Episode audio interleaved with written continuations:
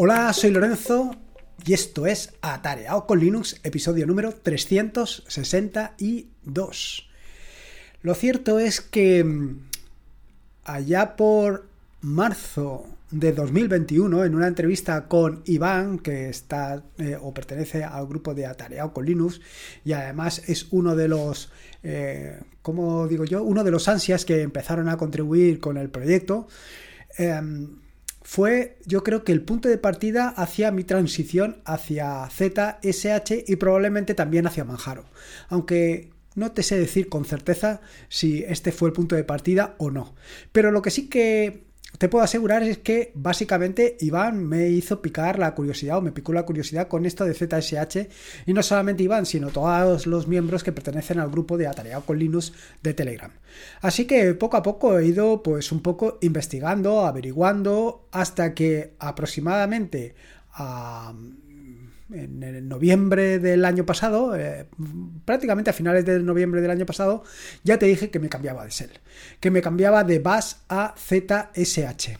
Y la verdad es que, si bien los inicios fueron un poco tortuosos, en el sentido de que eh, yo tenía eh, configurado perfectamente BAS utilizando el framework BASIT para todos los complementos y todas las herramientas, utilidades, scripts que normalmente utilizo no solamente para lo que es el podcast, sino para también los vídeos de YouTube y en general para todo lo que hago y deshago en lo que se refiere a tareao.es y a otras actividades parecidas, pues esto me representó un trabajo adicional. Y el trabajo adicional era pues integrarlos con ZSH y en concreto con el framework con el que pues me adentré dentro del mundo de ZSH es decir, con OMyZSH, que probablemente sea el framework más conocido y más establecido dentro de, pues, dentro de la comunidad. Aparte de este, hay otros muchos frameworks que te comentaré un poquito más adelante en el podcast, porque esto es un poco de lo que va este podcast, de mi experiencia, de mi experiencia con eh, ZSH y OMyZSH. Lo cierto es que eh, dicho esto, una vez eh, superado esa transición, una vez superada esa migración de un sitio al otro, pues la verdad es que me he encontrado relativamente cómodo, en el sentido de que, pues más o menos, no he necesitado nada de lo que tenía en Bash eh, o en Basit, o utilizando el framework Basit, y además he podido mejorar ligeramente algunas de las operativas que normalmente realizo. En este sentido, quiero decirte que eh, perfectamente me podría haber quedado en Bash. Perfectamente podría haber seguido utilizando Bash y el framework Basit. Y a lo mejor, con un poco de, más de trabajo, con un poco más de investigación, podría haber llegado a la situación en la que me encuentro eh, actualmente con ZSH y o ZSH en mi equipo. Y te digo que podría haber llegado pero dedicándole más tiempo. Fíjate que en apenas tres meses, pues actualmente mi flujo de trabajo eh, es mucho mejor. Me encuentro mucho más cómodo trabajando dentro de la terminal. Eh, he implementado o he adaptado mis eh, scripts, mis herramientas de trabajo perfectamente a ZSH, con lo cual esa primera como te digo, esa curva inicial la he superado completamente, pero no solamente es esto, sino que además he conseguido embellecer, nunca mejor dicho, el terminal. Y es algo que en estos últimos meses, sobre todo en estas últimas semanas, donde el canal de YouTube va cogiendo, va cogiendo un poco de tracción, pues muchos me preguntáis, eh, ¿cuál es ese tema que estás utilizando en la terminal? Eh, ¿Cómo tienes la terminal tan bonita, por así decirlo? Eh, ¿Qué tema utilizas? ¿Qué fuente utilizas? Todo este tipo de preguntas son un tipo de preguntas que antes, pues bueno, pues o bien no eran tan frecuentes porque el canal no tenía tanta atracción como tiene actualmente, o bien pues porque realmente el terminal no tenía la belleza que tiene actualmente. Y no solamente de estética me refiero, sino también a la funcionalidad y a la potencia. Actualmente una de las ventajas que me ofrece ZSH para trabajar es precisamente eso de que en la misma terminal tengo toda la información que necesito. Toda la información referente a, Git, incluso la hora, el gestor que estoy utilizando, en fin, todo ese tipo de información, pero además eh, de una forma estética mucho más atractiva y sobre todo de forma mucho más sencilla. Quiere decir que, por supuesto, con Basit, con Bash, podía haber llegado a conseguir eh, todo esto, pero me hubiera llevado mucho más tiempo. Y sin embargo, la integración con OMA y ZSH y con ZSH en concreto ha sido relativamente sencilla. Tan relativamente sencilla que cosas tan eh, obvias como el tema de los alias ha sido algo que para mí es eh, una obviedad actualmente. Simplemente tengo que ir poniéndolos en un archivo y ya está. No tengo que preocuparme de nada más. Y lo mismo sucede con el resto de complementos que tiene OMA y ZSH disponibles y desarrollados por tanta y tanta gente. Y esto para mí es una comodidad absoluta. No me tengo que preocupar por desarrollar algo porque ese algo probablemente ya lo haya desarrollado otra persona.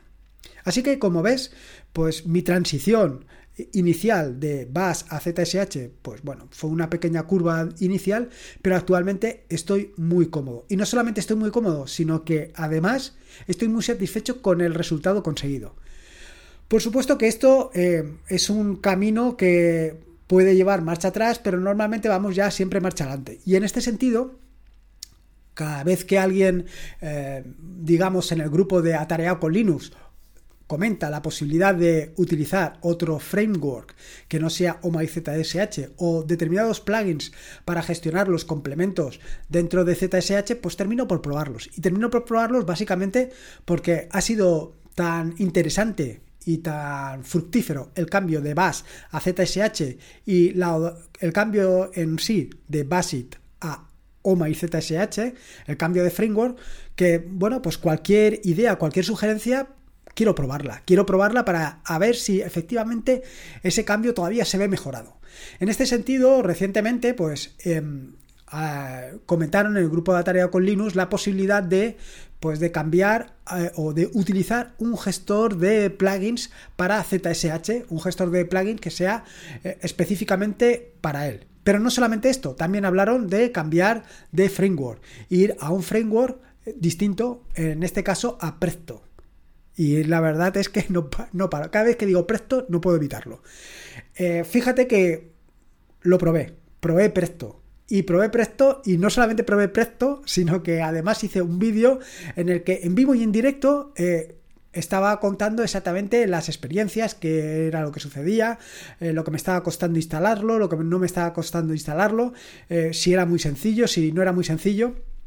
Aquí me resaltaron o me, me surgió un problema, y es de nuevo adaptar todas las herramientas, todos los complementos que tengo ya configurados para OMA y ZSH para Presto. Y ahí se me hizo un mundo. Prácticamente, mm, mm, o sea, me resultaba complicadísimo. Me resultaba complicadísimo algo que, por ejemplo, ahora para OMA y ZSH configurar unas alias me resulta tremendamente sencillo y no solamente me resulta tremendamente sencillo, sino que me resulta intuitivo y eso es lo más importante. Para mí lo más importante es que una herramienta sea lo más intuitiva posible, es decir, que no necesites un manual de instrucciones para saber cómo funciona, que prácticamente eh, haciendo las cosas como habitualmente las haces, salgan. Y así es como funciona, o por lo menos para mí actualmente, OMA y ZSH. Sin embargo, con Presto la cosa no era así. La cosa se me empezó a complicar. No sabía no solamente cómo instalar los complementos, lo, perdona, los alias, sino tampoco supe adaptar eh, mis plugins, mis complementos a Presto. Y esto, pues bueno, eh, creo que el vídeo en el que contaba cómo funcionaba Presto, pues duró como 20 minutos o 30 minutos y tardé como aproximadamente 5 minutos en volver a OMA y ZSH. Esto no quiere decir que no vuelva a Presto en un futuro. Lo que quiere decir, y esto es algo que últimamente me repito muchísimo, es que probablemente no esté yo suficientemente maduro para dar el salto actualmente de OMA y ZSH a Presto. A pesar de que Presto tiene un nombre que no me vas a negar que es brutal, sinceramente. Así que eh, después de esa migración o ese intento o esa, ¿cómo te diría yo? Esa migración frustrada de OMA y ZSH a Presto, pues seguí investigando un poco más. Porque lo que me llamó muchísimo la atención es la cantidad de opciones, configuraciones y herramientas que hay disponibles para OMA y ZSH. Pero no solamente para OMA y ZSH, eh, sino también para Presto. Y en este sentido me encontré que habían una serie de complementos, como son, bueno, de complementos no, mejor dicho, de gestores de complementos, brutal, ¿eh? Gestores de complementos para, eh, para estos dos frameworks. Bueno, algunos son única y exclusivamente para OMA y ZSH, que es el que más establecido está, y otros para Presto. En particular, eh, me encontré una comparativa que dejaré en las, notas del podcast acerca de Antigen, ZG, Antibody, ZPlug y ZPlugin, que son eh, cinco complementos, bueno, cinco gestores de complementos eh, que funcionan algunos en ambos y, otros solamente en unos pero era una comparativa brutal porque te permitía establecer pues, las características de cada uno de ellos y, por ejemplo, eh, hacía eh, una valoración, bueno, una valoración cuantitativa de la velocidad que tardaba en cargar cada uno de los eh, gestores de complementos en utilizando o en el caso de que solamente tengas vaya, que no tengas ningún complemento instalado y en el caso de que tengas 10 complementos instalados. Y así hacía una pequeña valoración. Además te hablaba pues un poco de las características particulares de algunos de ellos, como que algunos estaban compilados, otros que eran una carga estática, otros que estaban ejecutados en Go, otros que eh, tenían un mecanismo de caché, en fin, toda una serie de características y peculiaridades particulares de cada uno de ellos y me pareció realmente asombroso.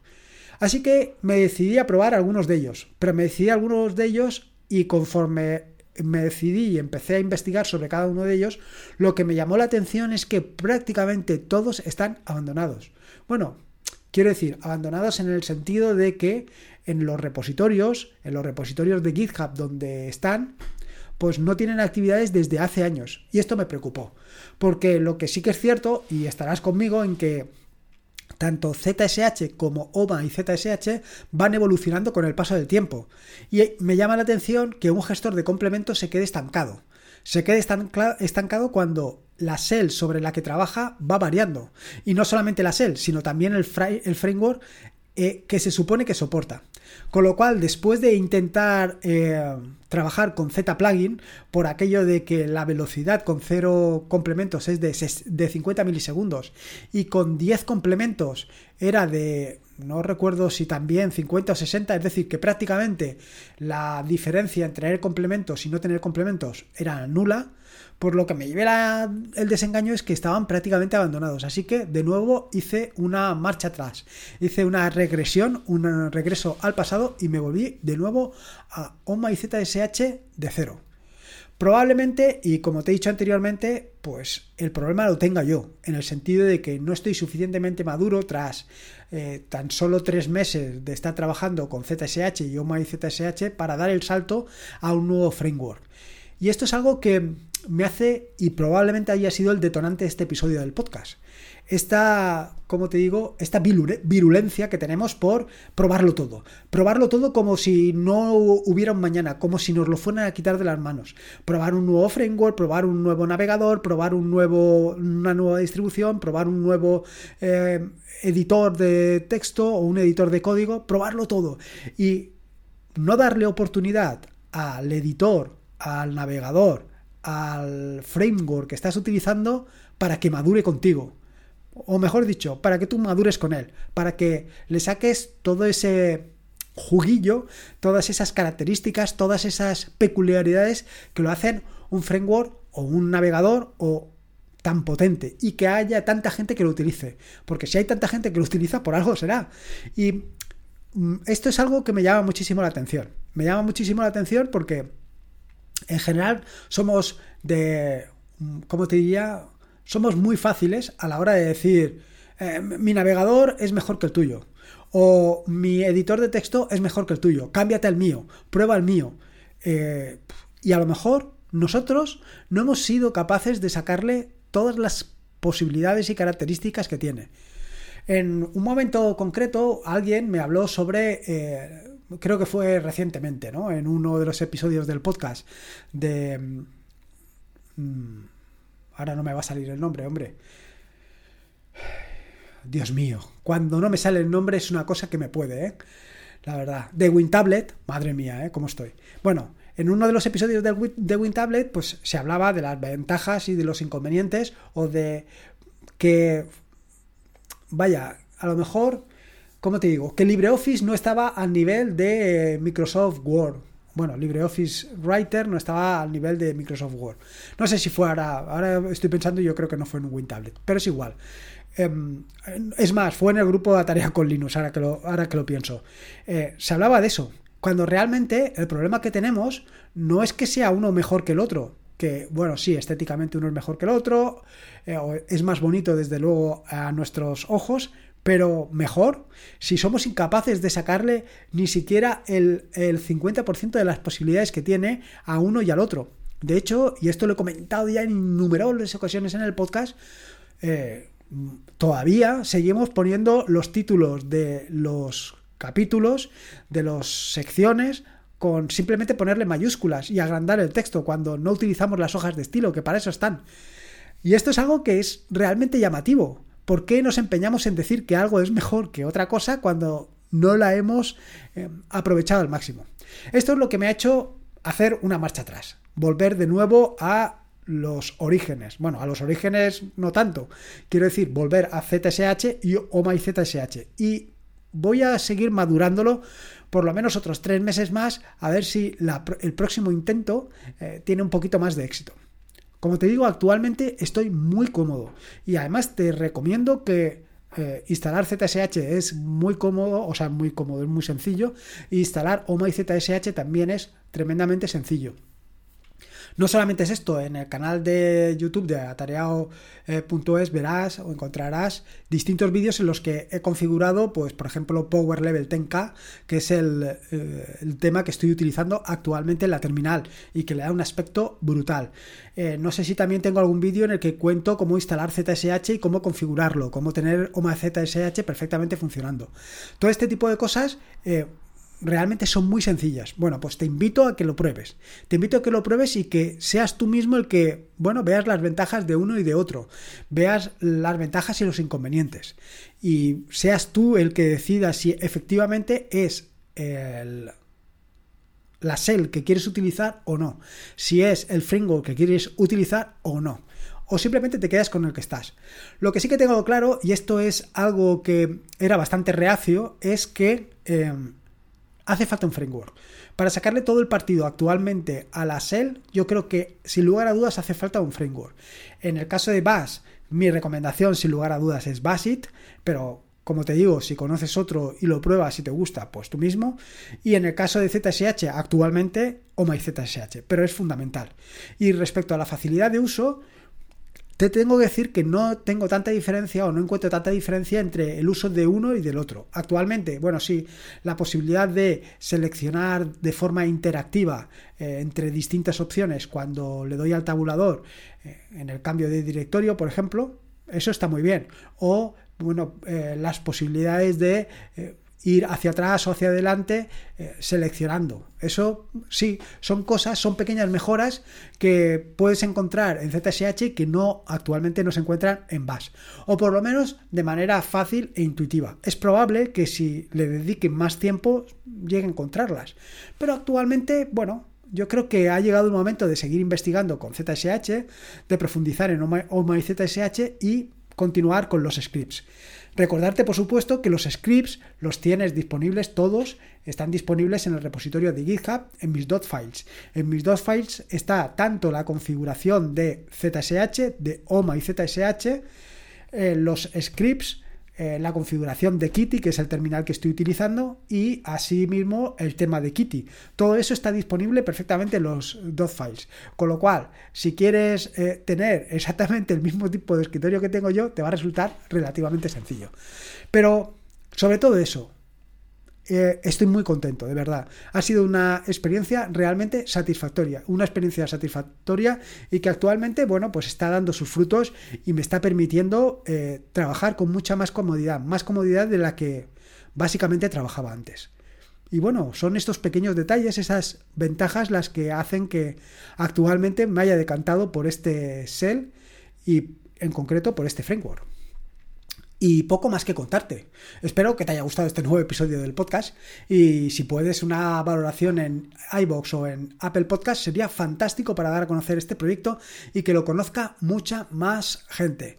Recordarte que este es un podcast de la red de podcast de sospechosos habituales donde puedes encontrar fantásticos y maravillosos podcasts. Puedes suscribirte a la red de podcast de sospechosos habituales en fitpress.me barra sospechosos habituales. Y por último, y como te digo siempre, recordarte que la vida son dos días y uno ya pasado así que disfruta como si no hubiera mañana y si puede ser con Linux y en este caso con ZSH y o MyZSH, mejor que mejor. Un saludo y nos escuchamos el próximo lunes. Adiós.